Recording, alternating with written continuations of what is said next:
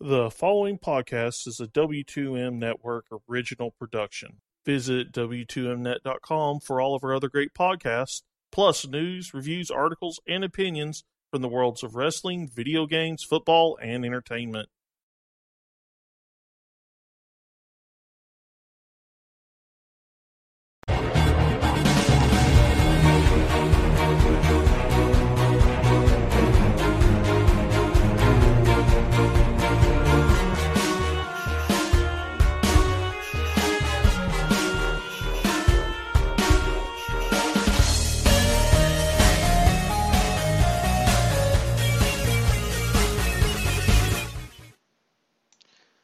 Hello and welcome to another Video Games to the Max, number 176. And I am your host, Sean Garmer, and here with me as always, Mr. Marc Morrison. Howdy. And this is the official video games podcast of W2Mnet.com, and we are, of course, also in partnership with 411mania.com and Last Word on Life. And, well, this was the weekend for betas. One of them worked pretty well, the other one did not work so well. Uh, so I guess we might as well start there. There's also a lot of news since looks like we are out of the doldrums and back into we're starting the the year now. So lots going on. So this might be one of the longer ones. Just warning in case for some reason you haven't seen the time stamp before you hit play. But I guess we should start with the most recent one, the Dragon Ball Z FighterZ beta.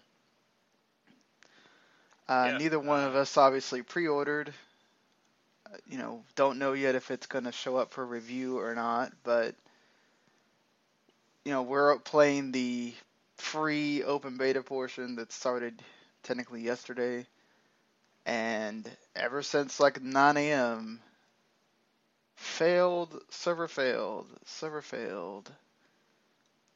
Uh, I got in before you did, could do the tutorial, and that's about it. Yeah, the uh, well, it just takes you know it takes twenty five or twenty tries to get into the actual game, if not more, and just keep hitting X over and over. Um, but the online matchmaking seems to be busted. You and I tried to get into a match. We we were in a lobby by ourselves essentially, and we couldn't get into a match. Uh, Uh, but what do you think of the the game as far as I guess just getting to try out gameplay with the tutorial? Yeah, that's fine. Like I think I mean it very is a lot like it's a lot like Persona uh, Arena or Persona 4 Arena, um, or like Guilty Gear actually, because I mean it's the same engine as Guilty Gear. Uh, let's see if I can find it. Uh, yes, like four, but like basically three button fighting game, uh, like low, medium, uh, heavy, and one button for like ki blasts and like you still have the kind of the same weird like combo breaker that Guilty Gear or Persona 4 had and yeah, it looks great. I mean, I mean, it looks like it looks better than the anime actually. Yeah, the graphics look really good. Uh, I even like the little chibi characters that you get to control like in the the lobby. Uh, well, Persona uh, Guilty Gear Xrd had that. Like you could make a character, and then you had a. I assume this will have it also. That you could fish for like costumes or like new parts for your character. So I assume when, like that lobby was pretty big, but only two areas were open. Like, but there were four or five areas that were closed off. So you have Right. to imagine in that lobby that they'll have something like much more substantial planned out for the for the real game. Oh yeah, I'd assume so. There's there's got to be other modes there that you know you're not getting to see. Uh, they went for the less is more approach, certainly, uh, which may have bit them in the backside, I think, in that way. Uh, whereas the Dissidia Final Fantasy one pretty much showed you the whole game, just it's locked. You know, the stuff that they didn't want you to be able to play yet was locked off. Uh, of course, they have a little bit more time before that game comes out. Uh, they come they come out basically four days apart from each other, so it's not like you know too much is going to make a difference there. But uh, Dissidia basically let you see everything you could play offline and online, which that might have been something that maybe Bandai Namco could have thought about was letting you play offline to at least let you experience some battles or whatever without it being in the, the tutorial portion. But I mean, you do still get to battle them. So like after you get done with whatever tutorial thing, it always tells you go ahead and finish the fight. And then the, even though the computer's a lot of times is not It's brain Like- dead. Yeah, I mean, there are times where they actually try to hurt you, but a lot of times, you know, they're there to make it easier on you to do the moves. So, you know, I- don't know why they didn't choose that option to at least let you play offline, but Uh, You but, know. I mean, who knows? I like, I think this was more this is more of a stress test. I mean, it's not like you could play. You didn't play it, but you couldn't play the Monster Monster Hunter World offline. well, I think they do. They let you play. Oh no, no, it's they let you play by yourself, Yeah. or you can play with people. So, um, which is still different. You know, you can either have AI companions or you can have the the people actually playing with you. But I I think it's gonna be fine. I'm not a fighting game person, so doesn't really. Well- know. I mean, ultimately, even if it was just a training mode, I had far more fun with Dragon Ball than Dissidia.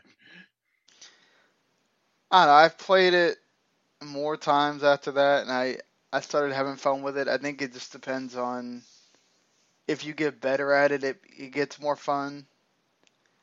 It just yeah, I mean when you get playing with people that online with people that uh, know what they're doing, it can end really quick and it takes the fun away. I,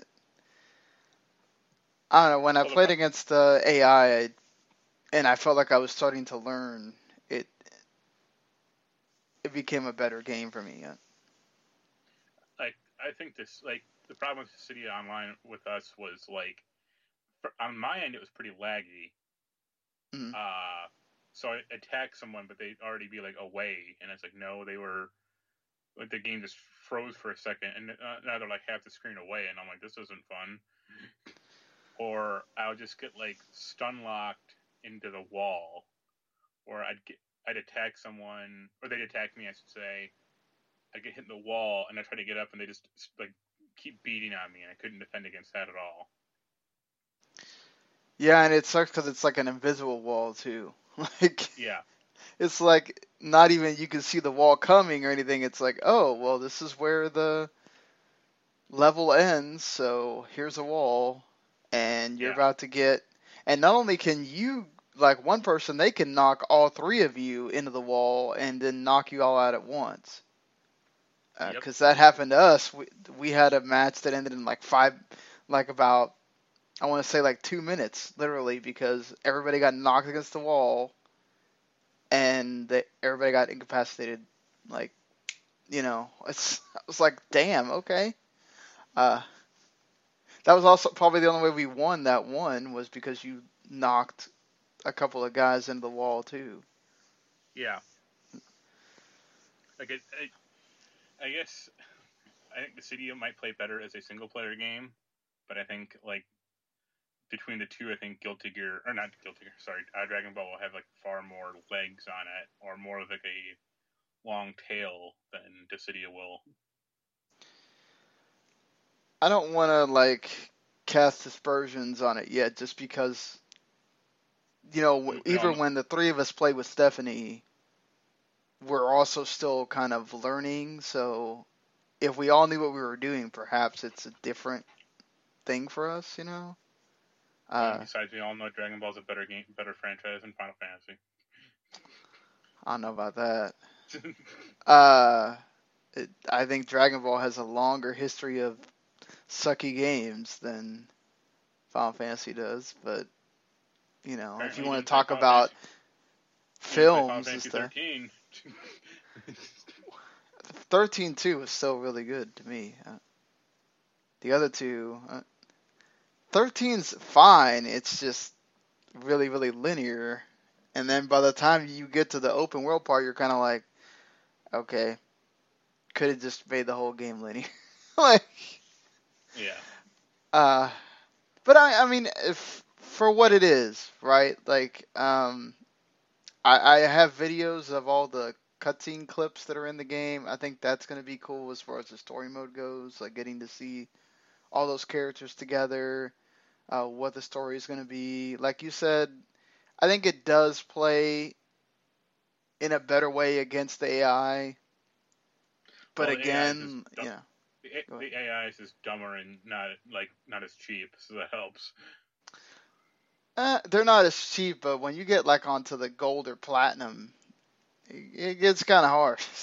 like, I was, they were incapacitating me a lot faster than like never getting incapacitated when it was silver or bronze. So, uh, it does get harder, but yeah, I, I mean, both of the games are flashy, you know, all that. I just think the way that uh, Final, the Dissidia setup, I think it's the barrier to entry is easier.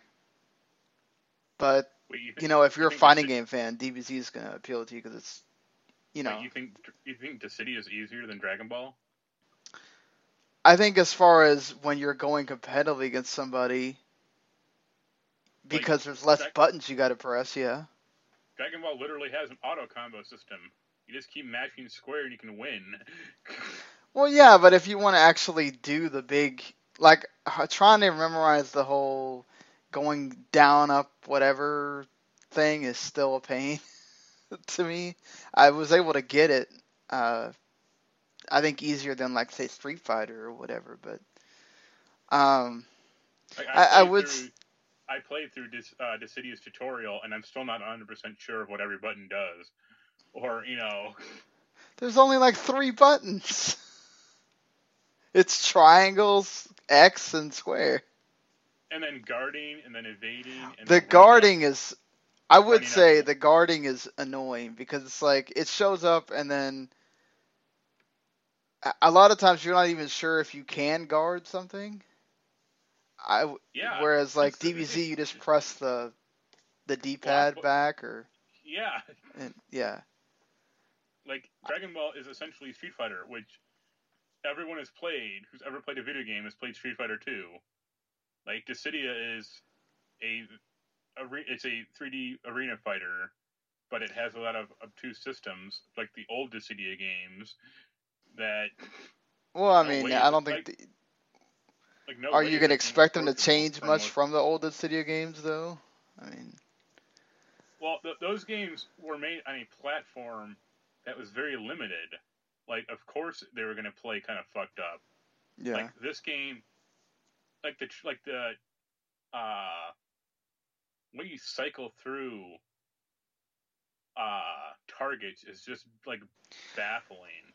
Or like the way you, or like the way you activate your like special your EX moves, you have to hold triangle and then press up or down on the analog stick. It's like, who who, who thought of this? Like, why not just use the fucking D-pad? Yeah, I don't know like, why you're putting the chat on a stupid D-pad. like to say that like Dissidia is like more approachable is like crazy talk. Yeah, you're not eh, thinking about it. Yeah, that that dash. I still think that that dash button is gonna get overkilled on uh, DBZ a lot. you basically get to do like a 25 hit combo without even doing anything. Yeah, but you just block and counter. Like Yeah, it's, no, I'm. I know. I, I know what you're saying is that it's still gonna get like, and then you also have to use that. That's what made it difficult for me. Is like, okay, if you're, you also have to use that button to do the big super move, and it's like, well, how do I know when it's doing the super move and then when it's trying to do just the regular dash? The so, only- I mean, for me, the only really weird part of Dragon Ball uh, is like getting the actual Dragon Balls, because one of the tutorials is like get the one star Dragon Ball, and the tutorial like tip was like just keep mashing square, and I hit the guy a bunch, and like the number four star Dragon Ball dropped out, and I and I kept doing it over and over, and like finally I just had to look online for a guy, and, the guy was basically like, yeah, just keep mashing square until the third guy shows up. Cause it's random. Yeah, it's like that's like that's a weird system to me, but that's not like game like that's not like very game changing. It's just kind of like they're Well, what is it like a super super attack or something where the dragon comes No, out? Or Shenron comes out and basically is like, I'll grant your wish, and you can choose between four different options. You can have health regen, uh, I don't know, I think it's a period of invincibility for like a short while. Uh, he'll bring back another of your, he'll bring back a dead character if you want, or he'll grant you another one of those like combo breaker things that increases your like. It's basically like the X Factor from like Ultimate on Marvel's Capcom 3 or something.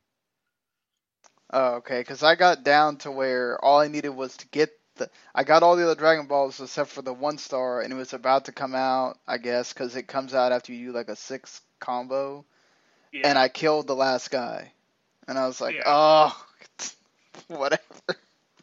I mean, I, I created. If you saw the video, I created like it shows that like the second fight is me summoning Shenron for a second, but yeah, I just keep hitting. Like that's a system to me that just feels like very strange because I don't mind it being random, but the amount of damage you have to inflict on the other opponent to like get the Dragon Ball to come out, like why summon it? Because at that point, Yeah, they're pretty much almost gonna be dead. uh, unless the I, the conceit is like that meter that Dragon Ball like the Dragon Balls work for both characters.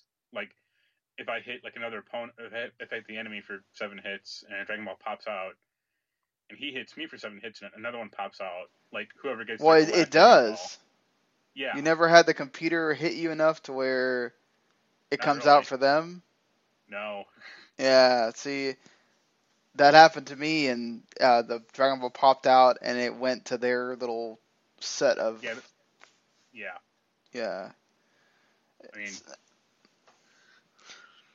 It, it's still a thing like where I guess you would have to be in a really, really like tough battle or something. Uh, and I does it go to like the person that got the most Dragon Balls then at that point? Like, so well, I, I no, I imagine it's like the Dragon Ball meter is full, and then you, to summon it, you also have to have a level seven or a maxed out super meter. oh okay. So you have to power up and then do the combo again, and then you'll summon them. fair enough then. But I mean, yeah, I, I, I mean, you like Dissidia obviously, but I like Dragon Ball a lot more. No, I I I don't have a I don't have a problem with Dragon Ball at all. I think as a game, it's gonna be good. The fighting system is fine. It it you can get into it. I didn't have a problem with it uh, to go into the tutorial. So uh, if I liked fighting games, I think DBZ would be one of those I'm picking up. Plus, you get the Marvel vs. Capcom part of it with where you get the three fighters. So uh, Yeah, that was another odd system where uh, you had to pick a team to start off with. Mhm. Like, other, I mean, other games have done that, sure, but it just feel felt kind of weird. Did you ever get the third person to come out? Because I always like, so I had the team with the Goku, Krillin, and Well, Gohan. Yeah, that's that's a training team. I think you, everyone starts out. Yeah, you just have to hit L two. L2 oh, it's L like- two. Okay, because I kept hitting L one. I was like, okay, if I do barely touch L one, he does the where he comes in for a second. If I press Yeah, just L one, Krillin comes in. it's you have to if you press it for a second, like the character comes in for a second to do like an attack, but if you hold it for like two seconds and they come in for like then they tr- then they team like team out, tag out. Yeah, it's. I like the whole thing. You can force the guy to to. You can force the other team to get, knock that guy out too. That was uh, pretty interesting. yeah, that, that's been in like past Marvel vs. Capcom games. So Well, yeah. I mean, it looks like that's going to be the game that everybody's been wanting from DBZ for a while. So, and it's out in about nine days or so. Hopefully, they don't have the server problems on the actual game that are were in this beta, but we'll see how that Well, goes. it's It's funny. I, I sent a friend of mine that video, like, just like two gameplay matches, and she's like, "What makes this different than like other Dragon Ball games?" And I'm like, "Well, it's good for one, and it's like a, just a 2D fighting game. Like, there's no flying around and like none of the really weird shit." And she was like, "Well, I like flying around." I'm like, "No, because that always fucks up Dragon Ball." No, you really don't, because it makes it harder. You like you're never. All you're doing is evading half the time. Well, the problem with like I told her the problem with problem with that stuff is the camera can't the characters move too quickly for the camera to like follow. hmm Like that was a problem with Xenoverse, and like that's a problem with like most 3D so- Sonic the Hedgehog games too. It's like the camera's just not built in a way to like let you control the character because he's moving too fast. Yeah, unless you like the helicopter camera that goes Yeah. in circles. That's pretty much what you're gonna get. I, which that's what that also happens in Dissidia too, where you're you're knocked out and you're like literally disoriented, and I'm just kind of like, okay, there went my character. I'll see if I can get up. It's yeah, it, it's that's just gonna take getting used to. I like it to the fact it's just what it is. Um, but yeah, I, I know I'm glad I'm not the one reviewing it because I would be kind of upset with it after a while. Plus, Stephanie's way better at it than uh, both of our, you know, both of us are. So, but yeah, I mean, uh, Dissidia that beta is going to be there till the 21st. So if for some reason you're listening to this and you have not played that yet, just download it. Uh, they actually change out the characters later today, so I don't know if they're going to do a complete swap or if they're going to put in like five different ones or whatever. But they have enough to where they could just do the whole other 15 if they want to. Yeah, because even when we were fight, even like the single player, like the offline mode, like you're fighting against characters that aren't in the beta necessarily. So hmm Yeah, like Noctis and uh, there's a couple other ones I couldn't. and isn't Kefka in it? You can, yeah, Kefka. You can't play as Kefka or Sephiroth in uh, I the beta. The current, yeah, the current beta. Yeah. But maybe in the revised one you might be able to, or Yeah, I'm sure when they do the character swap that they'll probably just switch all those all those guys out so that you can play with them too. I mean, which the other thing is, is though, is like that game has been out for a while in Japan and arcades. I kind of, I'm not sure how much. it came out in Japan on the 11th. No, I mean the so- arcade game. Yeah, yeah. Like that's been out for at least a year, so I'm not really sure how much balancing will me- need to be done further. Eh, I I did find it interesting that like if you flip over to the arcade version with the HUD, like there's so much more stuff going on. It's like okay, I don't need any more on my screen. There's already enough Yeah. stuff on the screen. Uh, I mean- Yeah, I just looked. The arcade game came out three years ago, mhm. so it's kind of a while. I I just Also- noticed when I was playing before we started that if you look at the characters, it tells you who you're targeting. I was like, wow, I wish I would have known that earlier. I, I, I realize it's not the same company at all, but I kind of got like a Pokken vibe from Dissidia, Yeah, that's there. and it's ironic because Bandai Namco is the one who does Pokken, not. yeah, not Team Ninja or Koei Tecmo.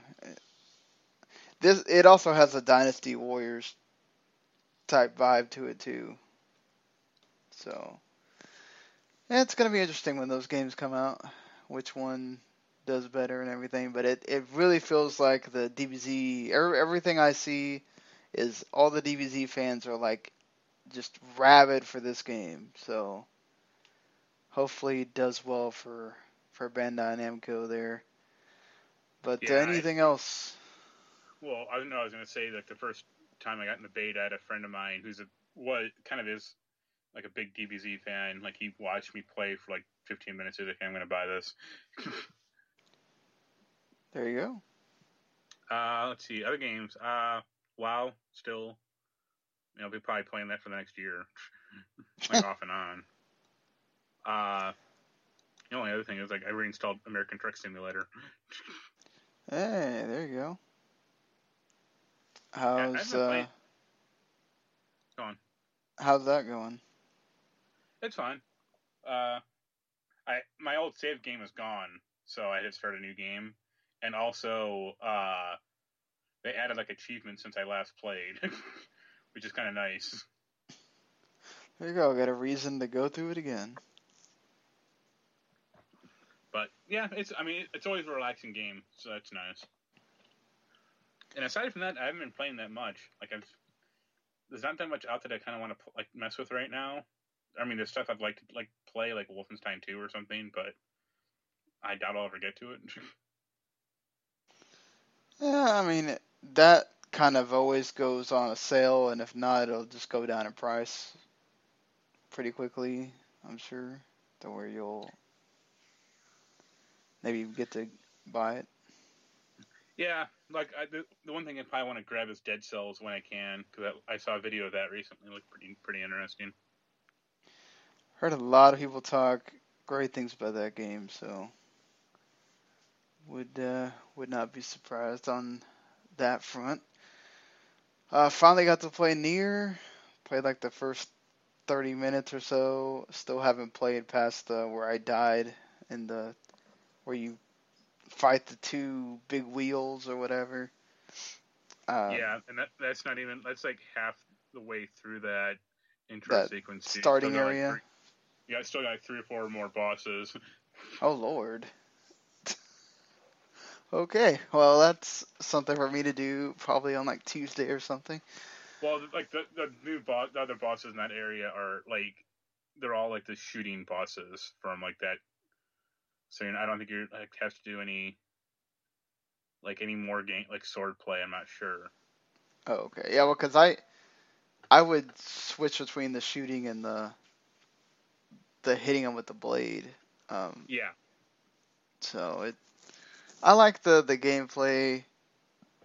It's it's fun and, I mean, I like the, the setting anyway and the the characters. So, we'll see. I, I don't understand the whole hating on the outfit thing. I think it looks kind of cool for a 2B, but you know, it is what it is. People want to complain about stuff. It feels like.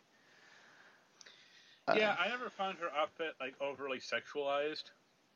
Like I guess it's, it's like somewhat revealing, but not any more so than like Bayonetta, which I thought was like the whole conceit of the game was like she's literally stripping down as her combo gets bigger. Yeah, I mean, they could have easily put in like the whole, oh, her outfit breaks when she gets hit or something, and they didn't do that. So, I mean, The only, I mean, there is there is one part of that. Like, I, I guess if you like destruct the character, her like dress blows away or something. But I didn't realize that until like I already finished the game. Like, I didn't even know that was in there. or that achievement that if like, do you like see if her like uh have her skirt blow up or something or whatever it's. Well, it's like, Like- looking up her skirt under, Yeah. like on a ladder or something. But like, like I never did that. So It was like, okay. I mean, it's a dumb achievement and should it be in there? No, but it's like, really, if you're that sad that you're going around wanting to really look for that achievement and it's not because you, you want to get all the achievements, and you know, whatever floats your boat there. I'm, I'm looking forward to continuing to play that. Uh, also been playing the Digimon Cyber Sleuth game because the uh, new one's about to come out. Hopefully, that one shows up for review because I really enjoyed the first Cyber Sleuth. Way better than whatever the hell that was last year with the next order. That was atrocious last year.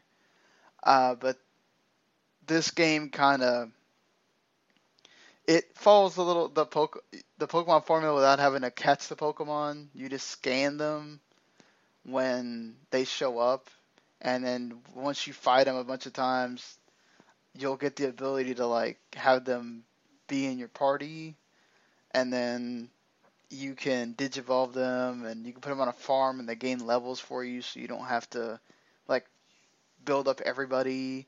And you can actually have fun trying to figure out because each one of them have like four or five different you know evolutions so you can actually play around and either go with the ones from the show or have them go to totally different things and uh, the story is kind of interesting. The stuff with going around the world hopefully that gets kind of branched out a bit because it's very very like blocked off and almost kind of gets tedious sometimes because it's like all right i can't really go too far but this is also kind of just sometimes you don't really get direction on where you're supposed to go and you're just like going around in circles till you find the the the guy with the, the exclamation point on his head and then oh okay so to talk to this guy so I can get the quest or whatever and hopefully they fix some of the quality of life stuff but it it's a, it's a pretty good game actually. Probably one of the I mean I know Digimon doesn't have this great history of games or whatever but probably actually one of the better ones to ever come out for that series.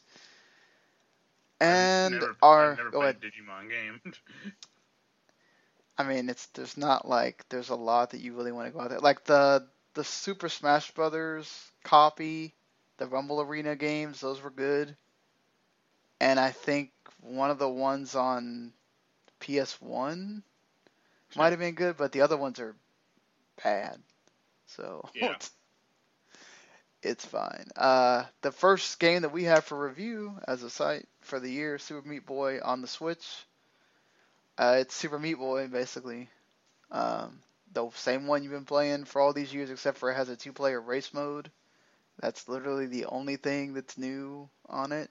Uh, but I'd actually never played Super Meat Boy until I played it on Switch, and it, uh, you know, everybody thinks Cuphead is hard. You know, this game was out there before then, putting your uh, fingers to a hurt right now. I'm, I'm at like World Four. It took me forever to get. To, it took me like an hour and a half to get to World, get through all of World Three to World Four. So, yeah, that was a lot of dying.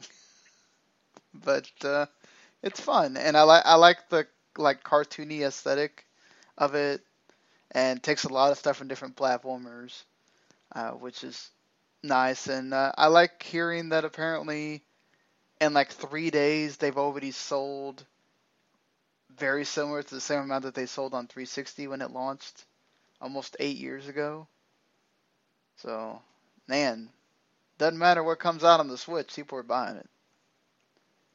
That's it, it's still amazing to me that you know when we talk about the Nintendo Direct and everything, I don't want the Switch to be a, you know port central, but I don't think you can really you know blame them for doing it because all these games are coming out on it and they're selling. So like Shovel Knight of course it helps that it's like the whole collection basically.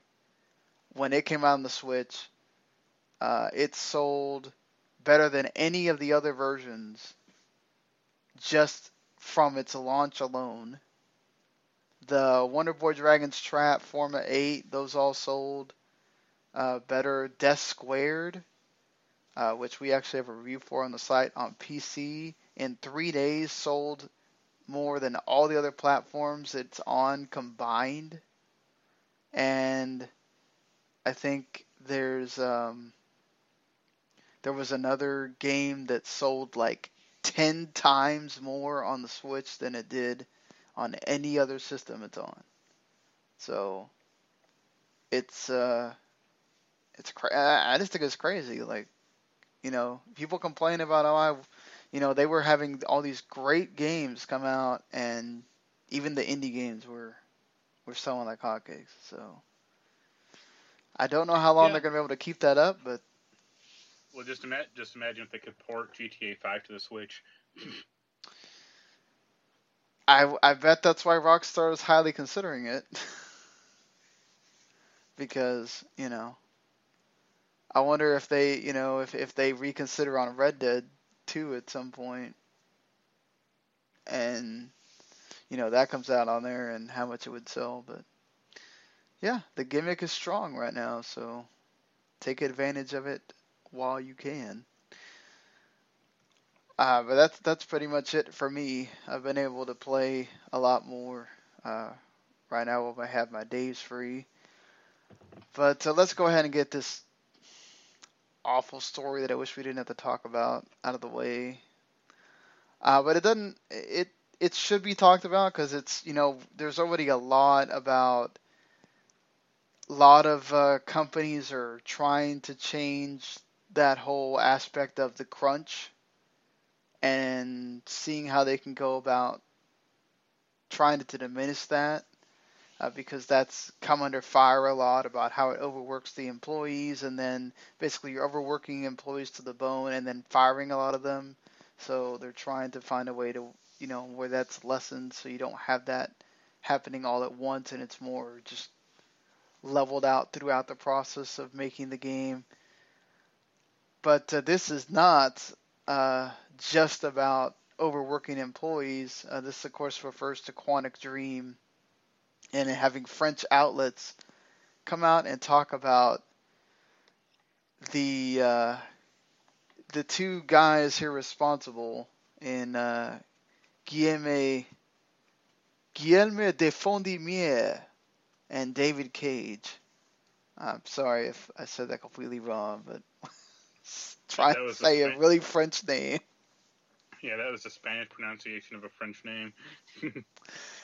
uh, close enough, but uh, they are accused. Uh, some former workers uh, sent out emails and told these different French outlets. It showed up on Eurogamer first, and then Kotaku got a hold of it, and everybody else. And uh, they're accusing them of inappropriate behavior, sexist and homophobic jokes, and a toxic work environment a lot of it comes from 600 different Photoshop images that show various employees in homophobic or sexist nature, and that's with 83% of the workforce being guys, and they're even shown with uh, Nazi symbols and everything else. Uh, like, you know, I, this guy doesn't seem like especially David Cage, just doesn't seem like he's. I don't know. He might think it's funny or or whatever. Like the whole thing where he's a burglary happens at the place and he's asking somebody who's of Tunisian descent, "Hey, is that your cousin?" Like I know that's sort of a joke people say, but you got to worry about like he he apparently is obviously not corporate, I guess. He's not very refined in how he acts or being a leader in the workplace, I guess. Yeah, but it's I imagine it's slightly different in France, like the cultural taboos. Mm-hmm. Uh, and also like the guy. I mean, the guy is weird to begin with, so like this doesn't particularly surprise me. No, it's not. I mean, and then the most, the funniest thing of it, the whole thing, where he gets his retort to the people that, where he's saying that this is all absurd. Do you want to talk about homophobia? I work with Ellen Page, who fights for LGBT rights. And you want to talk about racism? I work with Jesse Williams, who fights for civil rights. Uh, did you forget about the part where you put in a nude model of her without her permission?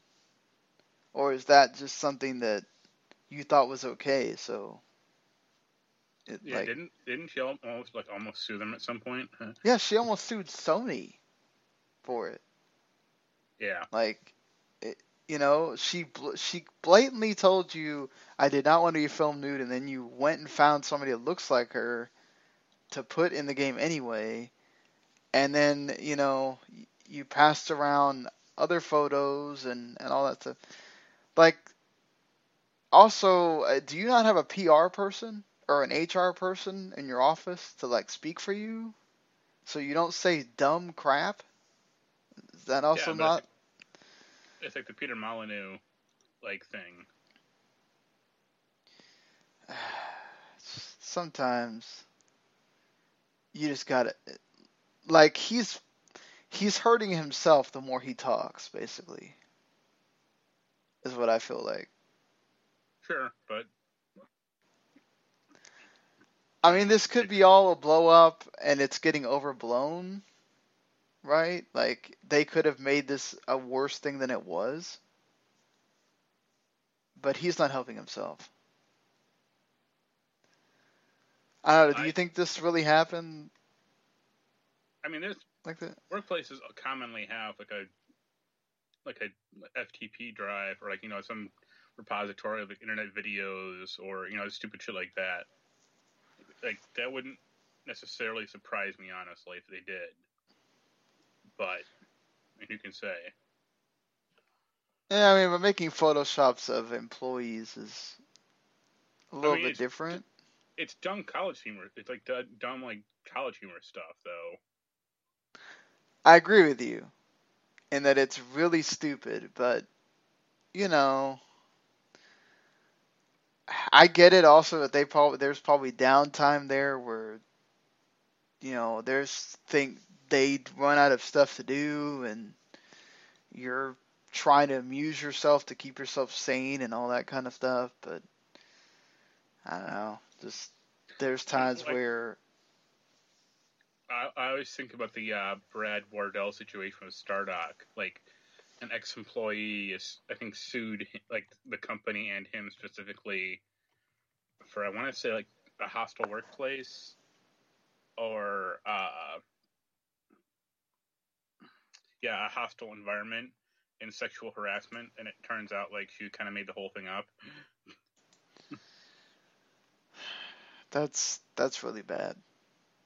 So like, also it's like she stole a bunch of shit when she left. so like Oh. the cases were dropped and she had like publicly apologized for it. Hopefully that is a anomaly and not the norm. But I mean, look, it, I think this stuff needs to be talked about. I think people that are mad that this is a story or whatever, like the whole thing with the crunch deal and all that, and being overworked is a real thing, and more of it needs to be discussed because look, these developers are th- those those workers are the ones that are helping make this game, and they're over getting overworked, and all this stuff's happening, and especially if there's any kind of harassment or whatever. Right now, this is this is the deal. Like all this stuff's going to come out, and you know this is going to keep being a thing in 2018. So you Yeah. know, might as well just get used to it at this point. Not get used to it. It's a good thing. I'm just saying you might as well realize that these stories are going to come out more and more because it is now a thing where everybody feels like, okay, I can come out and talk now. You know, uh, Yep. Aziz Ansari got was the next celebrity to get whacked with a uh, harassment thing. I mean, this is just going to keep being something. Uh, it's getting kind of scary sometimes. Uh, you know, like how people can talk to each other. uh, but this, I, I, I just think overall this is a good thing. Like, so we can stop having these problems at workplaces. Um, but you know, sometimes, like how quickly the whole innocent until proven guilty thing becomes the other way around is a little bit discouraging also. Yeah. like don't you think like it's like a lot of times that person doesn't even get to come out and defend themselves. It's just immediate all right that person did it. Let's not even wait till see what they say or anything just that's it you know and they get fired from whatever thing they're doing and that you know they get ostracized before they even get to comment and you know all it takes is for a couple of these to be just completely wrong and we're going to start wondering what's going on here But all right, let's get off this. Uh, I hate having to talk about these things, but they they they haven't. Uh, Dice. You know, last week we talked about awards. Uh, which was it? The who had the awards first? Wasn't it Game Developers Conference? Yeah, okay. It's Game Developers uh, Choice Awards, and now this time it's the Dice Awards. I erased a few of these that like for stuff we never talk about on here, just to shorten this whole uh, deal. But we're gonna go through this. Not not all of it. Uh, some of this stuff like surprises the crap out of me, but it like okay. I feel like both these things for the art, it's gonna be Cuphead, but Cuphead uh, For Honor getting a anything is surprising to me. Cuphead, For Honor, Hellblade, Horizon Zero Dawn, and Uncharted Lost Legacy for achievement and animation. Uh, Cuphead. Cuphead's gonna win, right? I mean, Yeah, so, so certainly is going to be For Honor. that just surprises the crap out of me. For Honor being on anything. Uh, it's That, achievement game in was really forgot about, honestly. Like it reminds me a lot of like the Division. Well, I mean, they kept, you know, doing stuff with it, and they kept adding content to it. It's like it got really maligned, and then like the people that stuck with it were just really hardcore into it, and that was about it. It always seemed like a it should have been like a cheaper game, like not a sixty dollar game to play, you know, That or too, to buy. because it was mainly multiplayer focused, Yeah, and but you know, Ubisoft's got to make that money. Uh, art direction, Cuphead, Hellblade, Horizon, Little Nightmares, and Breath of the Wild. I could see Zelda taking it, um,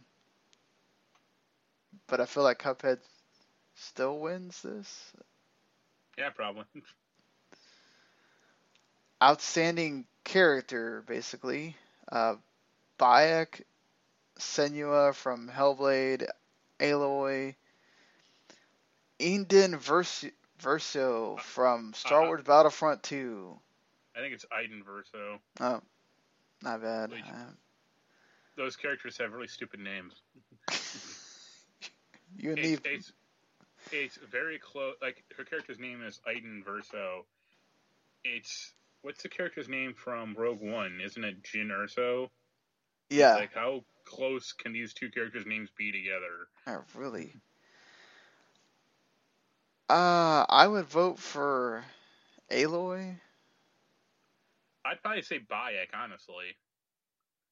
Like I had a You- lot of problems with that game. I don't like his character works the most. I I wouldn't say like Chloe Frazer is kind of a weird one on that list because it's a returning character. Yeah. Uh, but she got to star in her own game, so I guess they're giving her uh, props for that. Or uh, outstanding achievement in original music composition: Call of Duty, World War II, Cuphead, Horizon, Rhyme, and Wolfenstein 2. Some weird choices here. I would vote for Cuphead personally. I really like that soundtrack. Yeah, like I wouldn't. Yeah, I would. I wouldn't. I'm surprised really like Persona's not here.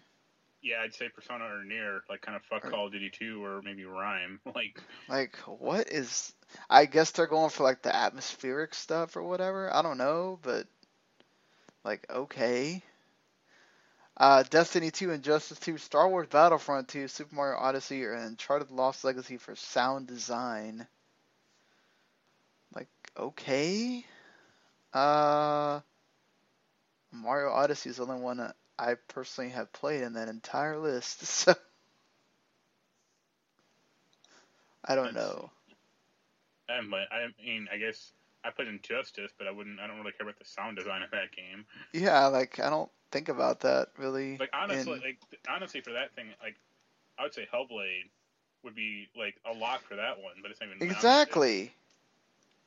I mean, when you sit there and make that making of, and all you can think about is like, damn, they really did a lot to make the sound work in that game, and nothing like.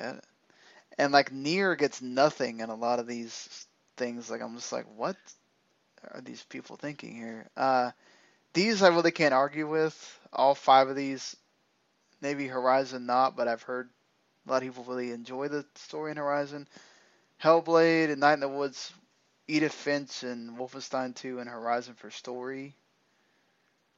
Uh, I probably enjoyed Wolfenstein 2's the most out of those those five. I haven't played Edith Finch, so can't comment I'd there. say but- Wolfenstein. I think that see the problem with this list honestly is, I think you have to pay to get into Dice. Oh, I don't think NieR, or I don't think like, uh, Platinum Games, or I mean Square is probably a part of Dice. Or but I don't think Atlus. Platinum Games, yeah. okay. Now I understand what this because some of these just makes no sense whatsoever to me. Because I remember, I think it was, I want to say 2000, I want to say 2008. Let me see if I can. Uh, yeah, 2008. They had a best fighting game category, and that was when Street Fighter. Uh, that was when Street Fighter 4 came out, and Street Fighter 4 was nominated for best fighting game in 2008 for Dice. And the reason is just Capcom wasn't a part of Dice. And it's like, what other fucking fighting game came out in 2008 that people gave a shit about? No, nothing. this is a this is a fighting game that brought the like the the genre back. Right? Yeah. Like, okay.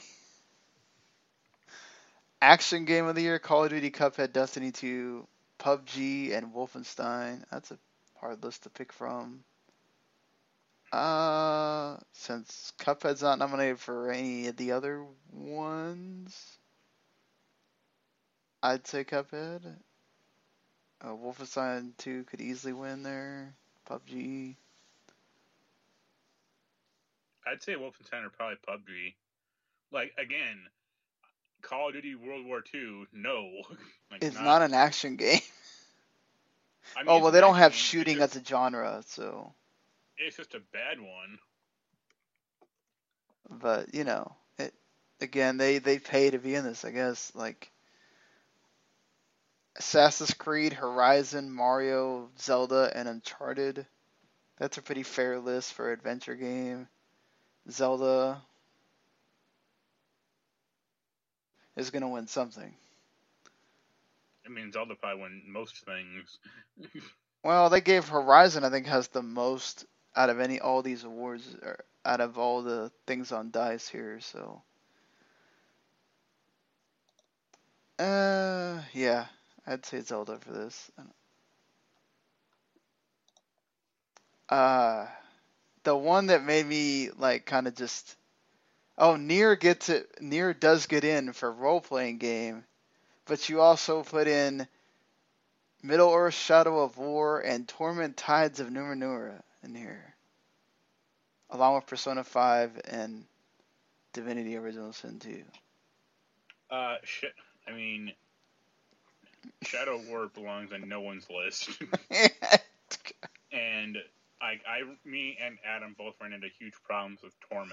Like, I'm, I'm sure that game's fine.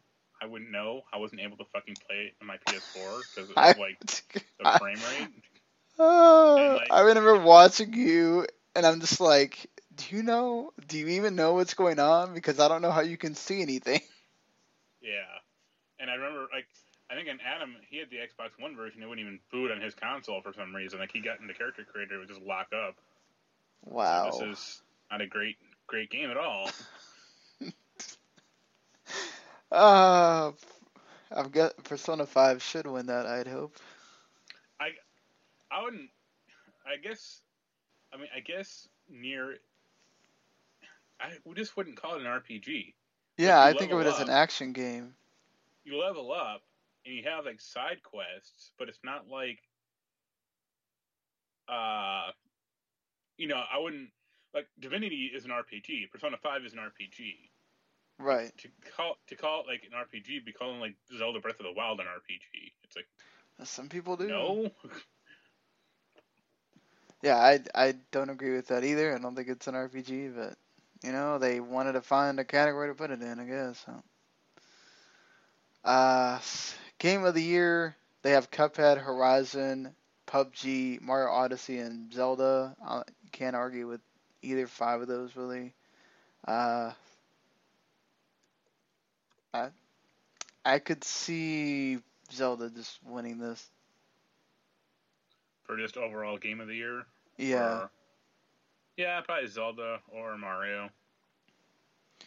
I mean, honestly, any of those could win. Just depends on the whatever they decide there on the dice. But you can actually, I don't know if you can actually watch the uh, game developers choice one, but you can watch these on February 22nd on. Uh, it gets streamed, so there you go. If you wanted to watch uh, an award ceremony, yeah, probably a bunch of developers and folks there, you can watch it. Uh, so let's talk about the Nintendo Direct that dropped on the 11th here. A lot of, uh, aside from Mario Tennis, which I was happy to see Mario Tennis is back. Uh, lots of ports coming to the Switch again. I wa- Go I'm waiting for uh, fu- fuck Mario Tennis. I'm waiting for Mario Bocce to come out. Wait, why? Why not? Or Mario uh, curling. It- It'll be- the most popular game. in, Hey, uh, you know, if they're doing a, Canada. I don't know if they're doing a Mario and, well, no, they're not because it would be out by now because the Olympics is in like a month. Yeah. I'm surprised they're not. Like, you could have Mario curling or Sonic curling. could you imagine Sonic curling? He just rounds up Yeah, on the that's a- ball and just Yeah, that's Hits it. spin dash. it's, it would get knocked into the next uh, arena probably if he does it. But uh, I'm I'm excited. Donkey Kong Tropical Freeze is coming. Uh, that's a really good game. It's hard, so because of it being hard, Funky Kong is being added to basically give you uh, easy mode. Because why not? You can go on his surfboard and avoid things. Did Okay. you uh Did you see the the thing with the balloons for Mario Odyssey? I'm just like what did Luigi ever do to someone? He gets stuck with the like just lame mode that they add to. Mario Odyssey. Like the year of Luigi's over. for real. I mean, you could have just added him as a playable character or something. And no, but we get the balloon mode uh, instead. Uh, World Ends with You coming on Switch is freaking awesome. I can not wait to play that game again. I loved it on DS, but I didn't get to finish it. Uh, so awesome that it's coming to Switch. Dark Souls coming to Switch is interesting. Uh, it's going to be in a lesser frame rate than the other systems, but hey, it's portable. So I'm sure. I'm sure that'll make Blake little joy to get through. yeah. Hey, people can uh, you know you can curl up on your bed before you sleep and think about dying a Like- bunch of times. It's funny because alongside this, I think um, isn't it Bandai Namco makes those games or puts them out? Yes, Bandai Namco, yeah. But uh, they announced like their super deluxe Dark Souls like trilogy for PS4, and it's like four hundred fifty dollars Only in Japan. for now. Yeah, we'll see if it comes this way, but I mean it's not remastered though, it's the port versions. Yeah, but I sent the link to a friend of mine. He was like, "Yeah, I'd buy that if I could." I'm not spending four hundred fifty dollars on any collection of games unless it is like the entire Final Fantasy. I don't think that 30th anniversary collection cost four hundred and fifty dollars. No. I think it was like three hundred. So, jeez, that that is a lot of freaking money. Yeah, it's like the three games. It came with. Think it came with like three extra DVDs or something. Because there were like more discs in that thing than there should have been. Uh, and it, yeah, it came in this like super like cool looking case or whatever. But that was about it. Or it came with a few books or something. Good lord. Uh, Fe finally gets that February 16th release date, which that's a cool indie that I'm sort of excited for. Uh, Ys VIII coming makes sense because they had to redo the translation and everybody basically waiting for that game to come out again. Uh, I don't know about that SNK tag team battles thing. I mean, that's cool and all. Well, you don't like playing games, so Yeah, true. I don't, but I feel like that's their answer to like the Skullgirls or whatever to have the the all female fighting game. Uh, Well, like- go ahead. at least SNK has like slightly more recognizable characters. That, yeah, very true. Like I can. I didn't name- know who any of them were, but uh, I can, I can name at least one SNK character. Let's say that. uh, Hyrule Warriors coming is cool and all, but I don't know. They feel like they could have picked another Wii U port to bring over. Like what though? Like running out of options. Like I mean, Smash Brothers obviously, but I don't think they're gonna bring that over. I think they're just gonna make another one. We'll see. We'll see if they, uh, because you only.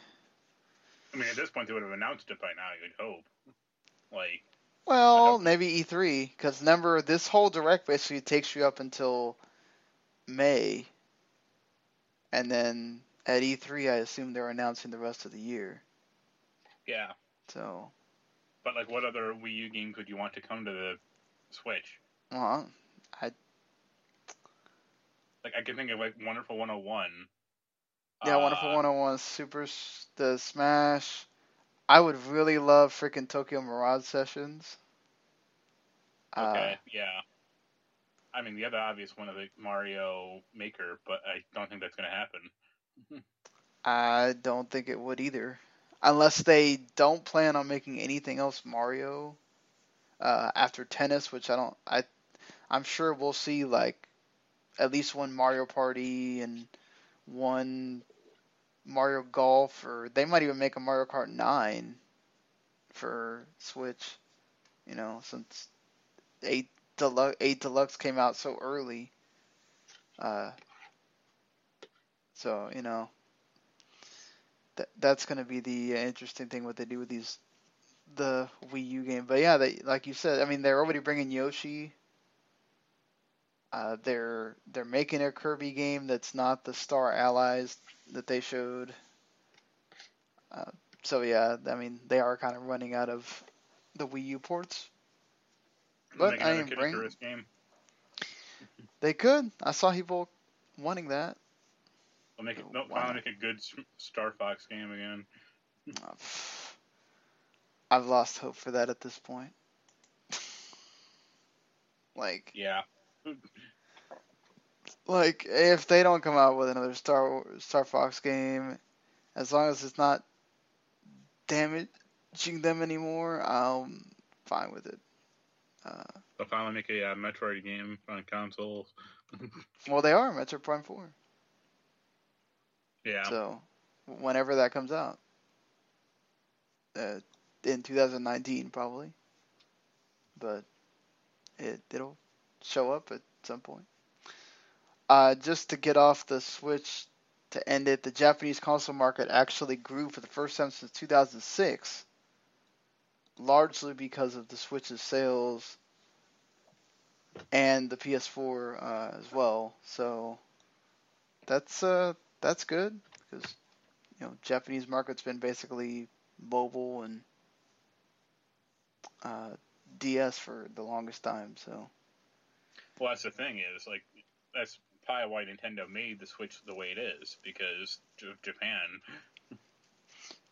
Yeah, I I think they also wanted to basically tell you, okay, here was the what the Wii U should have been, and now we got it right after making you sit through that system you didn't really want. Yeah. So, what did you think about this? Which to me is basically like the same system they already had before on the 360, but so there's possibility of a new Xbox achievement system, which they're calling Career, and it's basically there so that you get loot boxes for your avatars, like getting clothes and stuff like that, and then you get like your gamer score is going to be affected more by doing quests and playing certain games and you're going to benefit from playing a game longer. And I don't know So what else going to come up with here but If you just let the game idle for sixty hours, you get all the uh, you get all the loot boxes. yeah where you get all the I I Like- mean okay Th- This theoretically sounds like a neat idea, but I just think about well, first of all, this is all stuff for like the Avatar stuff, which Right. seems to be. I mean, I haven't, I've ever, never actually played it through uh, Xbox One, but that system seems to be completely gone. they're Like- bringing it back that's Yeah, but like that's the thing; it never should have gone away in the first place. Oh, I agree. I like the avatars on the 360 when they brought them out. And like Windows 10 has it that you can view your avatar somehow, like from the Xbox app. But it's like, like, I don't want to do this. and I think it's like, a neat thing, but it's like coming out like you just came out with the Xbox One X. How much longer are we really gonna have? What like two more years, like Navy 2019, before we're already hearing, and we're already hearing about PS5 or whatever. So like, how much longer is this where this is really gonna be a thing that really is worth it. I, I, I- you know, I guess you could Well- always institute it now so that whenever you have Xbox Two or whatever you're going to call that thing, it's there at launch. I mean, I, I imagine the PlayStation 4 will last a while longer because if they want that PlayStation 9 to come out in 2078, then they have a ways to go. Why are we? Wait, did somebody say that? No, you don't remember that PlayStation 2 commercial where uh, I'll I'll send you the link on YouTube, but it was like a here's a commercial for, for PlayStation 9, and it's like telepathic user control or like completely like AR experience, and it's like coming in 2078. But then the end of the commercial is like here's the PlayStation 2, like here's the here's the the the, the first step in the sequence. Okay. but uh like I also think about the system like they had this before not not the loot box stuff but like the avatar awards. And that was cool but only like four or five games ever did it. Hmm like i think like trials evolution i think splinter cell i know red dead did it for sure. And maybe maybe one or two games. Like it was never a big deal Yeah. and i Uh, can't Rock imagine Band adding- did it too. okay Yeah. but I can't imagine adding adding like loot boxes and it's going to make this a, a a more enjoyable thing. Like I, I think about like loot boxes in like WWE 2K18. It's like they hamstrung their creation mode creation suite by loot boxes. It's like you didn't need this in the, need these in the first place. Now you broke another mode because you added them in. I think it's okay in that aspect because it like gives you that whole, oh maybe I'll get uh, an attire that I've wanted for a while or something, And but like that's the thing though. What is gonna be in there? Is it gonna be any of the clothes in the shop randomized, or is it only gonna be the stuff that's not licensed? Uh, like, you know, because then you're very limited to the, at that point, and it's not gonna really nobody's really gonna care. But like, if I can get literally anything for the avatar, like I bought for my 360 avatar, I bought some of the sports jerseys and and whatever. So like if that stuff could be in there, where I could legitimately get, you know, a Dallas Mavericks jersey for my character because I played a bunch of this game, then cool. If it's like hat number 20, I don't give a shit. Yeah. You know, and I'm, I'm assuming that's how most people would feel. Like if this really opens up to where anything that's in the Avatar store can be in those loot boxes, then okay, cool. But if it's only first party stuff, then it's really dumb. Uh, and, and, the incentive is sort of taken away. I, I do like the idea of rewarding you for playing a game longer, but if it's all based on time, then you know yeah, people are going to find a way to cheat thing. that. Like how long? How long can I leave my Xbox on? yeah, exactly.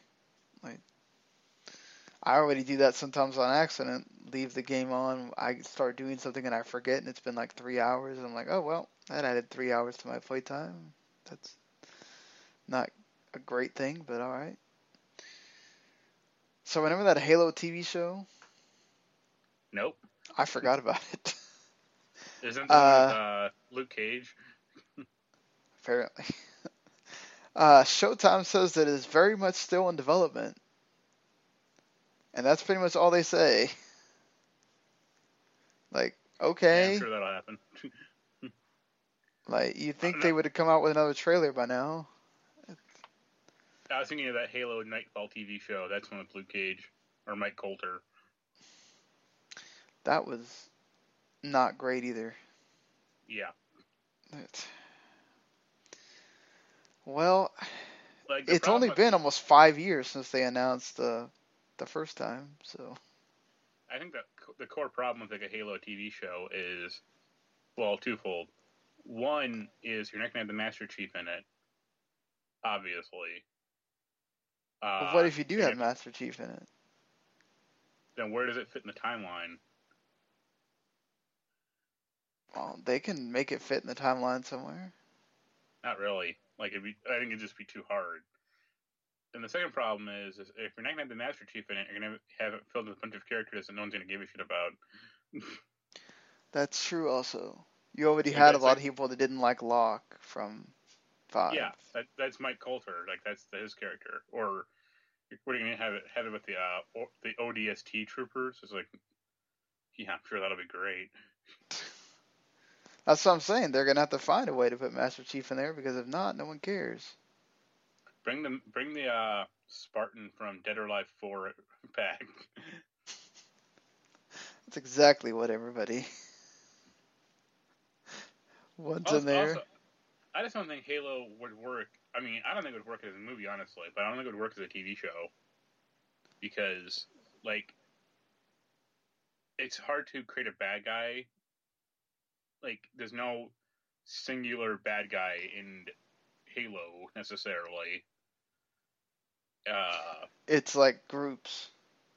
Well, it's the Covenant, and they are a bunch of yeah different species together fighting against humanity. And there are like named right. characters in that, but well, you got the Flood too. Yeah.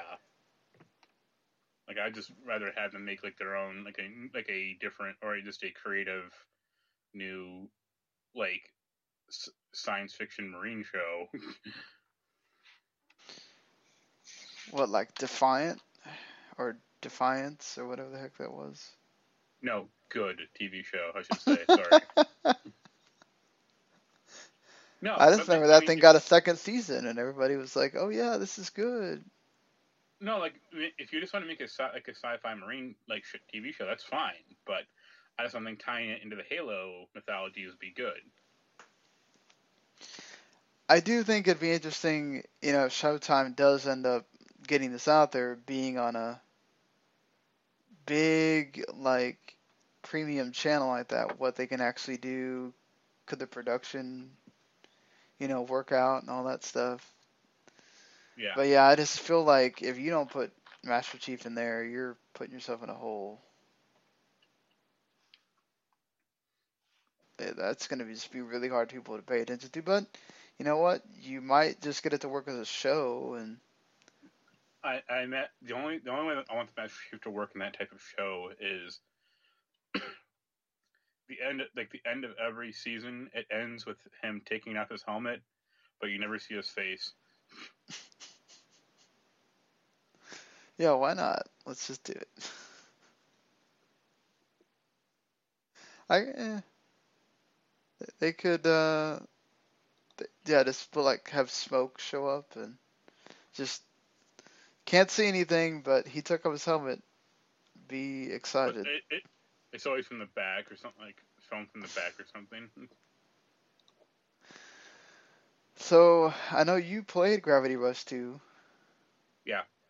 And of course, these servers were supposed to go down uh, last week, but they have been saved until July 18th. Yeah. I feel like not enough people. I I know I didn't, but like not enough people got to play this game, and so like now when people are learning about it, and you know it's on sale and stuff, people are getting it, and it's a mad rush to get all the online stuff because the, you know. I- Did you like I- the game? I like the game plenty. I didn't finish it or even get that far into it. Sorry. I think what they'll do, I think what this patch or the delay is, is there is apparently a bunch of stuff you can get from the online store or like from doing crap in the game online that I, mm-hmm. don't- I, I suppose you can't get like normally.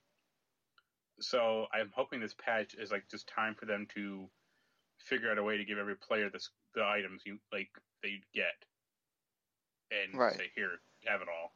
Like that would be the really nice thing for them to do. Because even even if I went back into it now, I wouldn't know how to get that stuff unless, like, unless I was following a guide pretty closely, and I wouldn't probably want to do that in the first place. Yeah, you would think that they would just so that they can say, okay, we're going to shut down the online server, but here's all your stuff. Yeah. Well, you can get some. I guess you can get like a bunch of furniture for your house or something, and then like a b- bunch of like gameplay relevant like upgrades. So that's I'd consider that useful.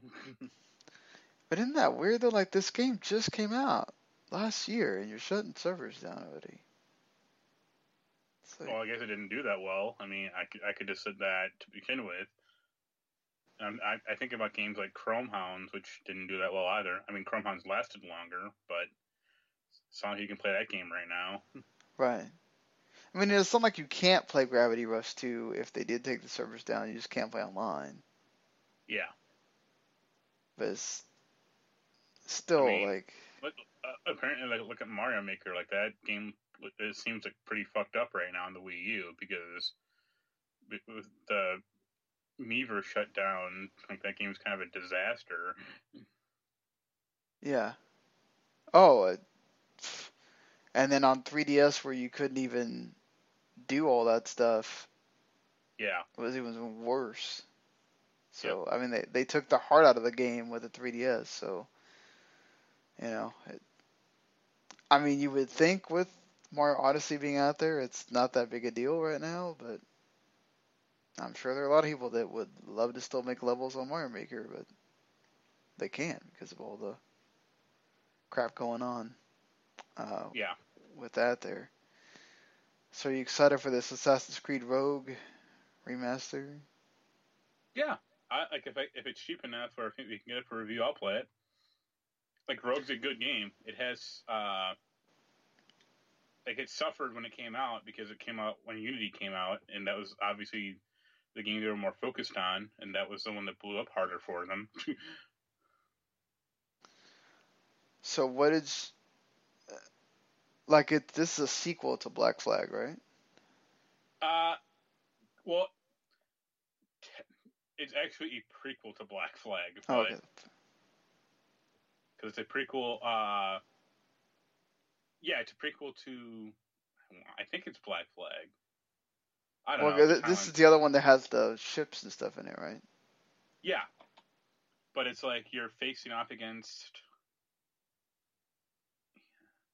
I don't know. I think it is a sequel to Black Flag.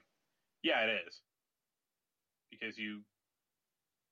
Yeah, I don't know the timeline. This, who knows? Yeah, It's, it's, it's, it's a sequel to Black Flag. That's fine. yeah, I love the fact that you're like trying to figure it out. and You're like, ah, fuck it. I don't know. it's like, well, Carrie, like Achilles is in four. He's in three for sure. He te- he's the one who teaches the three guy. He's he's an old man at that point. okay. But in this game, but in th- this one, he's like a lot. He is like you know a lot younger. Uh, but also this game like ends with Assassin's Creed Unity essentially happening. Like it ties into that game like a weird, really weird way. Oh, the less we have to talk about Assassin's Creed Unity. Like Rogue's a good game. Like the only problem, the only real problem with Rogue, and this is one I had with Black Flag also, is it has a really inventive, like, framework of like you're working at Abstergo, like it's like this first person sequence or like sequences, and you're like hacking computers and like doing all this inventive shit, and you have no idea who your character is because they never give you a name, and like you don't hear about those characters at all anyway. I would say that if you did want to play Assassin's Creed Rogue right now, and not wait till the remaster, you can get it for like twenty bucks on Steam. So Yeah, and I have well, I have actually two copies of that on PC. not bad. So officially, it Well, is a sequel to Black Flag, a prequel to three, and Yeah. a prologue for Unity. Yeah, God, that's really convoluted. that, that's why I was having trouble figuring out where it went in the timeline. It is a timeline for like three games. so there's that. Uh, but yeah, I guess you know you can complete the story of, of those games if you.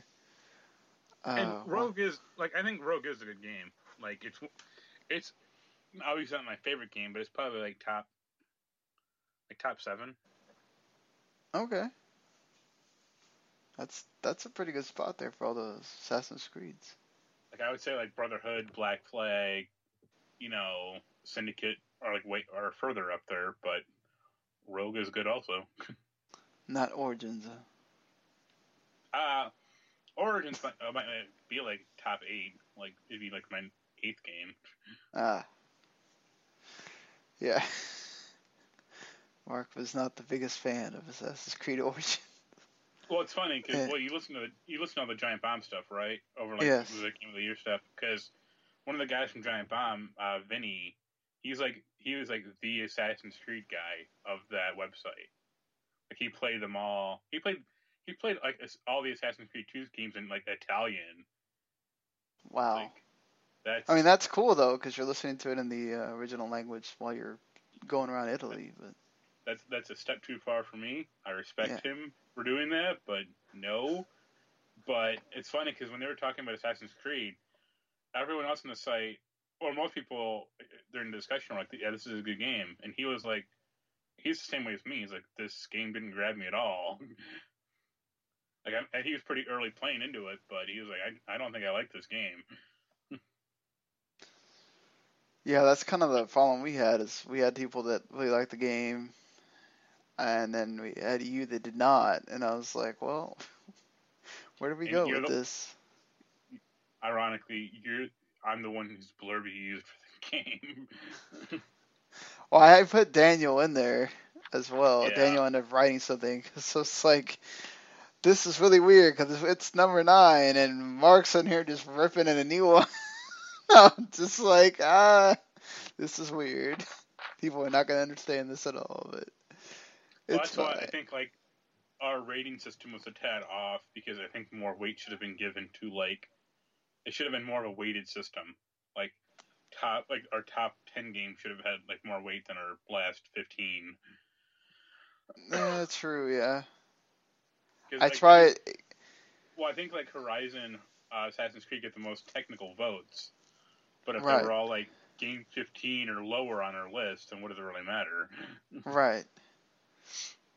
Was, I you know learning for next year, I guess.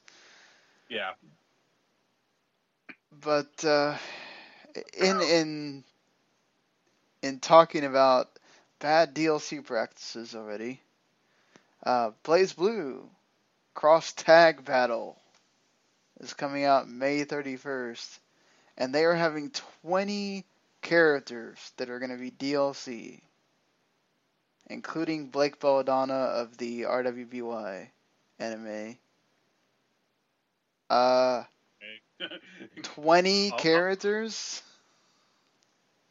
Like, geez, that's a lot of DLC. Char- that's half your roster is DLC. Well, it depends on um, how much, like if it uh, if it's just a season pass, or if it's the game is going to be cheaper, and you can just buy like characters you want, like individually, or you know stuff like that. Because I think about uh, like Street Fighter Cross Tekken when that came out like years ago, like there were there were like eight or like ten downloadable characters that were already on the damn disc. You, you just needed like Yeah. a unlock token, and it's like fuck that. Yeah, I mean, you have to wonder, though, if some of these do get automatically put on the disc because Yeah. they're already announcing them this far out. So, Fortunately, it's uh, BlazBlue, and no one cares about that franchise. So so you somehow always end up reviewing the. I The never game. reviewed a Blaze Blue game. I, I just do Guilty Gear. Oh, the I guilty. have- I get confused with both of them. I, So. I, I have a passing familiarity with Guilty Gear. BlazBlue, I know nothing about. 'Cause that's that's. I mean, they made BlazBlue because they couldn't make Guilty Gear for a little while. I mean, you know, if they have a story mode that's like an hour long cutscene, then Yeah. you know. Like, no, thank you. Just, This one's also month- coming to the Switch, so that might help them. Who knows? Also coming to PS4 and PC. There are people that really love the Blaze Blue, or Blaz Blue. I don't. I don't know. I uh, Blaze Blue. Whatever they want to call it. I swear the E was in there for one of the games, and then they took it out. I don't know. That's like that's like how Namco always misspells Soul Caliber. Yes, that too. Or how Namco decided to change their name. Just randomly one day. Like, oh, now we're Bandai Namco, not Namco Bandai. Well, Okay. I mean, they cross. I think it's that is Namco Bandai in Japan. That's why. I think I think it's like one ki- one might have like gotten more of the company than the other one, so that's why they switched the names or something. Yeah, I don't know, but it yeah. was a while ago too. long while ago, but uh, I Yeah, remember when like uh, Square was like partnering up with EA. yes. Those That was were weird. dark times. Imagine if like EA had bought Square. Oh lord. I don't want to imagine that. You would have uh, microtransactions in like every RPG. No, we wouldn't have any RPGs. That's the thing. Or or yeah, they'd all wind up like Mass Effect something. Yeah. Could you imagine what Final Fantasy would be like at this point? It would We'd have John some- Madden as the final boss of Final Fantasy. That'd be pretty good. Ah! Oh, they they just have an ultimate team Final Fantasy. Yeah. Slip that in there. Uh, so there's two new uh, there CES was during the week. Um, there was a lot of stuff talked about on CES that like you really don't need, like eight thousand dollar toilets. Uh, but they did discuss two things that were, I guess, appropriate for for us. The HTC Vive Pro, uh, which is going to be the only VR you need if you can actually number one afford this thing, and number two Get it to run.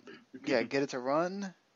It's going to have its own wi- wireless band, and uh, it's going to have a wireless adapter as well, so it can work with the Vive, the regular one. Uh, has active noise cancellation, front-facing cameras. I mean, this thing looks like it's going to be awesome, but And it, it'll only cost nine hundred dollars. yeah, well, I mean, with the technology that's in that thing, it, it kind of should cost nine hundred dollars. Well, that's the thing. Like you're never gonna like most people are never gonna afford that. Right? Yeah. Let alone the computer to be able to run that thing. Yeah. Or you could be smarter and be Lenovo and have the first VR headset for the Google Daydream, which is it's standalone as well. You don't need something to run it. Uh, it has a 110 degree field of view, 4 gigs of RAM. Uh, it's built off a Qualcomm Snapdragon. And that's cool. That's cool. You can just buy a VR headset and uh, it does have a quick clickable trackpad and you can have something that makes it work like a baseball bat as well. So I guess you have VR baseball. It would work on that. Sure. I don't like. I want to try VR out at some point. Just I don't know. I not paying an arm and a leg for it either. You know. Yeah, I mean, if I had the money to get a Vive, I'd probably get a Vive. Like of the three, like I don't want to get a like a Rift, and PSVR seems kind of like a waste to me. Also, It seems like the experiences in PSVR are good, but you know how many of them are really there. yeah, I'd rather just have an open system than a closed one. That's that's fair enough. I guess I just like uh, having it on a system I already have, and I don't have to worry about. Oh well, this I have to go pay for another computer to be able to use this. Then again, your computer's kind of shoddy right now, so it might help. Yeah, I I mean, no, it's there's no way in hell it's running that, but uh, you know, it works. It, I- Yeah. it's what I got this in. It's about to be five years old, so it's getting around that time where I might have to think about Yeah. get another one. So, did you know? Well, we know we Wait, you- talked about it. If you got two two big CES stories, I did. What is that? that Xbox Duke controller is supposed to be hitting in March Oh Lord, for I think eighty bucks. I like the Duke. I had the Duke. I mean, it's people fine. don't like it. I don't like I don't like the white and black button placement, but it's a decent enough controller to me. Like it's too big, but yeah, for my hand I it's fine. it's fine. Uh, It- and like that stupid Jewel thing is supposed to like play the Xbox startup video. Wait, what jewel thing? You know the Jewel in the middle of the Duke. Like it has Yeah, like, yeah. That's a, that's a video screen. Oh. Okay, Uh, that's cool. and also, I think which company was? Let me see. Uh, I think it's Retro. Yeah, Retrobit announced all their. I showed you this link about Bluetooth Dreamcast controllers, Yeah, that looks cool. and they're making Bluetooth uh, Genesis controllers also. And like they're making like new crap for old systems. Like it looks like they're making like some type of like wired Sega CD or Sega Sega Saturn pad. I think the thing I liked the most was that one you showed me where the they took the guts out of the SNES and then you put it into this clear box so you can see all of it. Oh, that's a different company, but yeah, Yeah. like, that looked cool. Like if I could do that, I would. Yeah, that's cool. You just have a clear version of it. You can see all the inside. Like that's that's pretty neat. Yeah, clear cases are always cool. I love. I never loved having my uh, Atomic Game Boy Color and the Atomic 64 controller. Yep.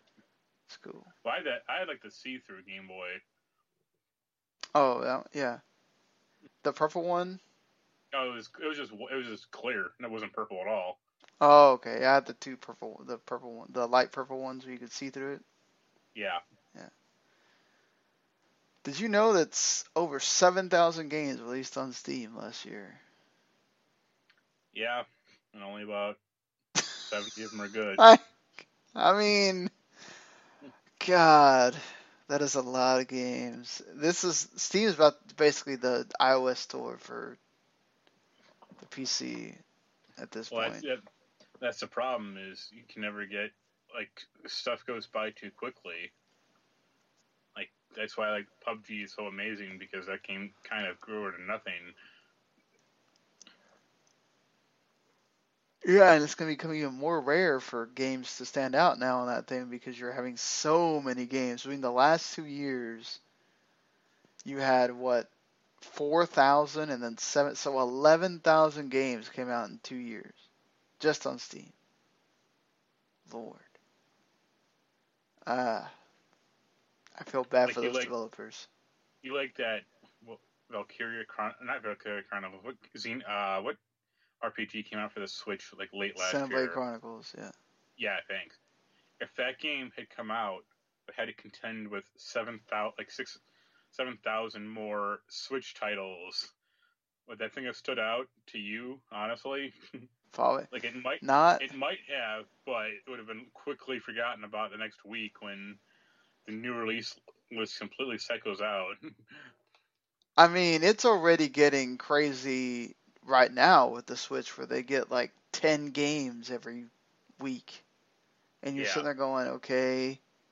Other than the ones that I can obviously tell are like mobile ports and like games that are not going to be very good. Like, it's like, okay, that's a lot of games to come out.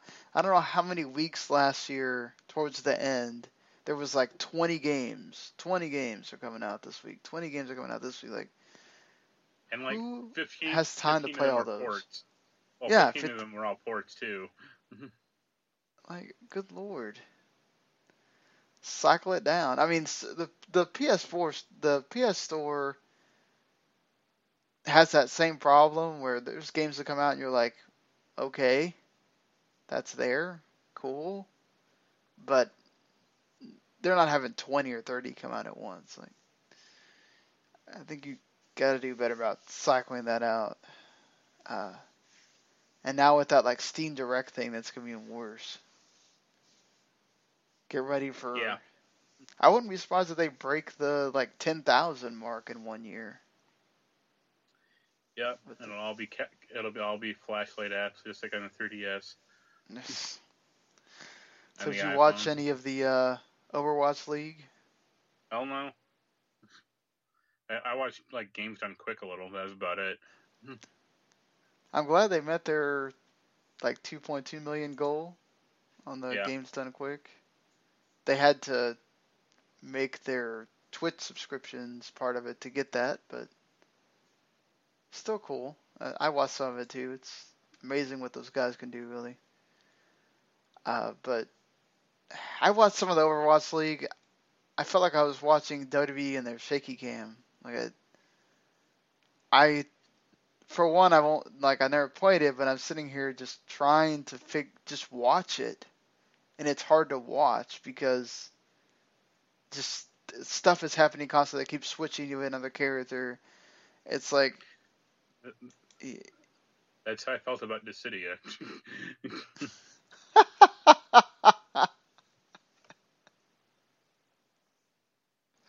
ah, that's great. Uh, yeah, I I don't know. I feel like I, mean, I can I can somewhat follow uh, that type of game, but the I I, I think the core problem with like, that that type of game though is like if there's I think it's five on five or six on six. Like who are Mhm. you supposed to really focus on? I guess just the team in general. Like, Yeah, but you always have to spectating from one like one person. Like it's not like Right. a client. It's not like a God's eye view or like a you know sky view of like okay, this team is on this end, this team is on this end. Let, let's go into it. yeah, I mean, say what you want about Heroes of the Storm, or uh, Dota, or you know, like even Hearthstone. Like those are really easy to capture in one camera, and you're not Yeah. having to go from person to person to person. Like, I, I think it's a good idea that Blizzard's trying to market their esports and all that, but yeah, I don't know. I guess it does appeal to like the Overwatch crowd and everything. Just, I wonder how much, how many, is this really going to succeed and become a big deal? You know? As people go back to Team Fortress 2, a real game.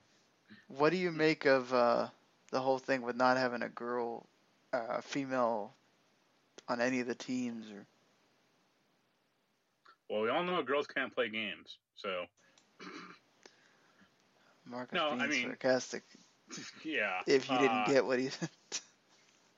it's it's dumb, but it's that type of dumb fratty team crap you always you always run into. like the Korean ones, I can kind of understand because apparently it's like ta- almost taboo for like unmarried men and women to be in the same housing thing. Yeah, And I get it that if it's like one woman and you're having practices for like 15 hours or whatever, that maybe they feel like that environment would not be conducive to that. But I don't know. I feel like you got to give it a chance first. And if it doesn't work, then okay, you proved it didn't work. But you know, I, I guess it's better than just oh we're gonna have the token woman there or whatever. But I don't know. I also don't think that having a women's league only league is probably the best answer for it either. no. Because then you're you might really have a problem with people watching it. Well, then you get some jackass guy like bitching about it. Oh well, that's gonna happen either way. But you know, ah, I just feel like it could have been handled better. But I guess this is the first time, so maybe next whatever if it's a two-year deal, so the next year they can figure this out. They did play a lot of matches. Like I said, I tried to watch some of it. Just I don't know. may- Maybe for the people that really get that game, they can understand it and it's fine. But I saw a lot of people saying this is kind of hard to follow, and they were big into the game. So Yeah, glad to know I'm not uh, uh, the only one there. Black Widow's movie could be happening because it now has a uh, writer. So making people being optimistic about that movie, which I think is cool. If, I want to see a Black Widow movie. well, you know, see how he survives Avengers four. Well, did did we not think that she wasn't going to survive Avengers four? Well, that's the whole thing about who's going to survive or who's going to kick the bucket. We'll see. I, it would be good to have her be one of the to like move it along after all that. If she's one of the ones to stick around, it's fine. Uh, like, I would say she deserves, she deserves her own movie. I mean, she's been in, I think mo- most of them except for like obviously uh, Nick Fury. right. uh, like drilling down, like more to her. I think drilling down more, like more to her character would be nice. Because Yeah. like in those movies, you know, like in, in the movie she's in, you don't like get her motivation that well. Right, yeah. She's part of the team. She's not the focus. So it, it would be a good idea just to have that out there and see, just like the Black Panther movie, which is apparently doing very well. It's got their highest advanced sales since Captain America Civil War, which doesn't mean anything. I mean, advanced sales are advanced sales, and then if the movie is not good, you won't have a lot of sales after that. But are you- interested in seeing this? The Oh, I'm, yeah, I, I don't know if I'll see it opening day, but I'll probably see it like opening weekend with my friend. I'm the same way. I'm not saying I'm gonna rush out, you know, Saturday morning and see it, but I'm interested just from like I, I think it's good that this movie's getting made and that he they went along enough to get his own I think he does have an interesting story, the Black Panther, so Sure. hopefully they do it justice in this uh this movie. Unlike Gambit, which apparently is just never gonna get made because the directors keep leaving. Yeah, that's that's always a good sign of quality. I mean, it is Gore Verbinski, but still. I mean, Like that movie seems, I would say, needless and also lost. especially with uh, like, well, what do you do if the Disney thing goes through? Like, I could easily see Disney going, okay, nope, not happening. We're canning this. And then you you're working on it for nothing. Like, I couldn't because I could see him. I mean, they're, gonna want they're gonna want to make their money as much as they can, so they'll make fucking movies about like the most like C list X Men ever. Like expect a Beak movie at some point.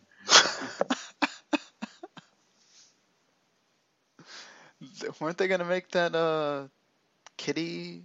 Wasn't Kitty getting Yeah. a solo movie? Yeah, that's another. Remember, it's supposed to make a Kitty Pryde movie. Like, like, yeah. okay, let's just start making a solo movie for every X Men. At this point. I think that character has been portrayed by at least three different actresses in the X Men movies. hmm Like, why couldn't they stay with one act? That's. Because because Ellen Page wasn't old enough in 2000. Oh well, yeah. Okay. Fair enough. On that one. Uh, but yeah, I still think it's just like I don't know how many times that we've had to talk about a director leaving the Gambit movie. Like, just somebody stick with it at this point. Like, I think that character is hard because he's so wrapped up in that in Rogue, and they're obviously Yeah. going to get Anna Paquin back. Uh, like I think she's just too old for the movie. Who like played for her in the the other movies? Anna Paquin. I mean, that's her. She played him in the new X Men movies too. She wasn't in them. She was in the Well, last, well, one she was in was Oh, okay, uh, okay. so Days they of. Future Past, where she got cut out of. I only watched the first, like whatever. Yeah, she's not, yeah, but she's not. She's actually not in them. Okay. Well, yeah, they can recast Rogue. It's no big deal. Mean, actually, Channing Tatum is older than the Anna Paquin, but like that character has been around for like so much longer. Like that, Right. that's why she seems older. Uh, but like I don't, I just don't know where you go with that with that character or like what the story is necessarily. Especially because you, like, it's been a while since your that X Men movie, so it's kind of just, it's really just standing alone with nothing. Yeah, Like, there's not nothing to tie it to. I just, like I think Deadpool largely worked because it was completely disconnected from X Men. I mean, it had Colossus and the other chick in it, but they were like barely like they were barely cameos or you know they're kind of just jokes, not like actual characters. right. Just, yeah, that's the thing though. Like what you're saying, it's just without the thing to attach it to, it just feels really weird to just, hey, this is the X Men movie we're making. But on the Okay. on the other hand, I think like a, that multiple man movie can work because I think that character can stand alone because he's he's not connected to X Men that well. Yeah. Uh, I just like I don't know. It just I wonder until kind of you know what Disney's gonna do is kind of just weird. With you're, you're I mean, I- picking, it just feels like they're picking names out of a hat and going, okay, we're making a movie.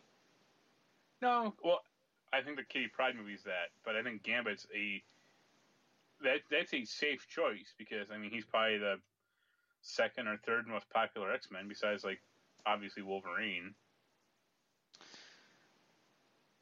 Yeah, and yeah, like Jean Grey and they. Eh, I- I could see them making like a Professor X movie or something I mean those that are might those work. X Men. Those are the new X Men movies. Well, yeah, but basically. But still, like I just did that Magneto movie ever? No, Did that come out? No, yeah. See, like that could this Gambit movie could just wind up like that, where we were supposed to make a Magneto movie, it didn't happen. yeah, but look at all the past or the failed Spider Man movies Sony said they've been making. Was it they have that one with like Black Cat and Silver Sable, yeah, yeah, that'll never happen. Or like their failed plans to get uh, Sinister Six off the ground. They've been talking about for years. Oh, God, I feel like we spent shows talking about that, and then Yeah. like you heard nothing. It's like okay, obviously there's no plan here. But I mean, at least- they're making that Venom movie, but I don't give a shit about that. So I find that really hard for that to be a success. But again, Sony just they want to try to make something work with that franchise outside of Spider-Man. I get it, but I don't know. I just I hope that at some point Marvel just gets to have it back and they can do that justice outside of Spider-Man if they want to do that. Yeah. And I don't know. I think that Sony sold a bunch more PS4s. I'm sure all of y'all know that by now. but uh, I think it's I I keep meaning to watch it, but I think it's cool that Runaways got a season two, so that's good. hopefully now that it did, they can finally say mutant with the one with the one character who is one. Yeah, you hope so. Anyway, they might not. They might hold off on on that because there's always a chance that Disney deal doesn't go through. Yeah, guess. Uh, and th- I'm excited for this horror anthology series that Hulu's making because I really loved Masters of Horror. It's not gonna be the same thing, but it feels like this is basically Hulu trying to do what Black Mirror is doing, uh, but with horror instead. Uh, and I, I I like the idea of horror anthologies, but they never do particularly well. like Masters of Horror lasted two years. I think Fear itself lasted not even one. Like, I mean, Tales from the Crypt lasted pretty long, but that was decades ago. and Masters of Horror, like the dip in quality from one to two was That, yeah, that was drastic. problem. Yeah. Well, even like the episodes, like I, I liked some episodes of Masters of Horror, but like some episodes just didn't work. It's like I don't care Mhm. who's directing them. Like, they made a big deal about oh we got all these horror directors. It's like I don't I don't care about the directed writers first. Yeah, because it doesn't matter how much spectacle you put in there. If the stories suck, then it doesn't really matter. Yeah, You know? I mean that's why I like Black Mirror so much. Is it's basically one guy who's been writing. I mean, there there were there's been a few guest writers, but it's been one dude writing. I think he's writ or co-wrote, wrote or co-wrote 17 of the 19 episodes. Wow, So that show has some consistency. that's pretty great. Yeah. All right, so I think the only thing that's left is talk about actual games that are coming out this week. Uh, the Inner Space, which is I think like the first sort of indie that's new that people are sort of talking about. That's like an exploration game uh, that you fly around. Uh, that Street Fighter V Arcade Edition is coming out. If you didn't buy Street Fighter V before, this might be the version to buy. Uh, Kerbal Space Program Enhanced Edition. That's a really good game, by the way. So if you didn't play that before, go ahead. Uh, Full Metal Furies is the next game from the Rogue Legacy developer. So that might be worth checking out. Uh, Darkest Dungeons coming to the Switch uh, on Thursday. Uh, the Kirby Battle Royale comes out on Friday, along with Digimon uh, Story Cyber Sleuth Hacker's Memory. Uh, Mutant Football League, the reimagining or whatever that is from EA. And uh, Vanishing of Ethan Carter comes to the Xbox One. So next week will be the big week for the games, uh, for the Yeah. Triple A's and all that. But yeah, decent week. Starting to get finally into 2018, and that's what we'll be doing as well. The Super Meat Boy review probably should be up sometime on Monday, and then we'll see what happens there. Uh, you can check out our gameplay videos on on the W2 Network YouTube channel or on Marc's YouTube channel. Is that just Humanity Plague there too, or Uh, I think it's a Lurka. I'm not quite sure. It's one of the two. uh, also check I out don't- uh, Stephanie uh, over there on uh, Saki Sakura. She did one where she played with us, and then she's been playing pretty regularly with uh, some friends of hers as well. If you want to check out uh, gameplay there, but of uh, of Dissidia Final Fantasy NT. And yeah, again, if you haven't checked out the beta for that, go download it. They get a character swap on some point on Monday, and then that lasts all the way till the 21st. So that beta is gonna be going on for a while, and then you can. The game will be out on the 30th, so don't have to wait uh, too long for that. But all right, until next week, we will uh, see you later, everybody. Later.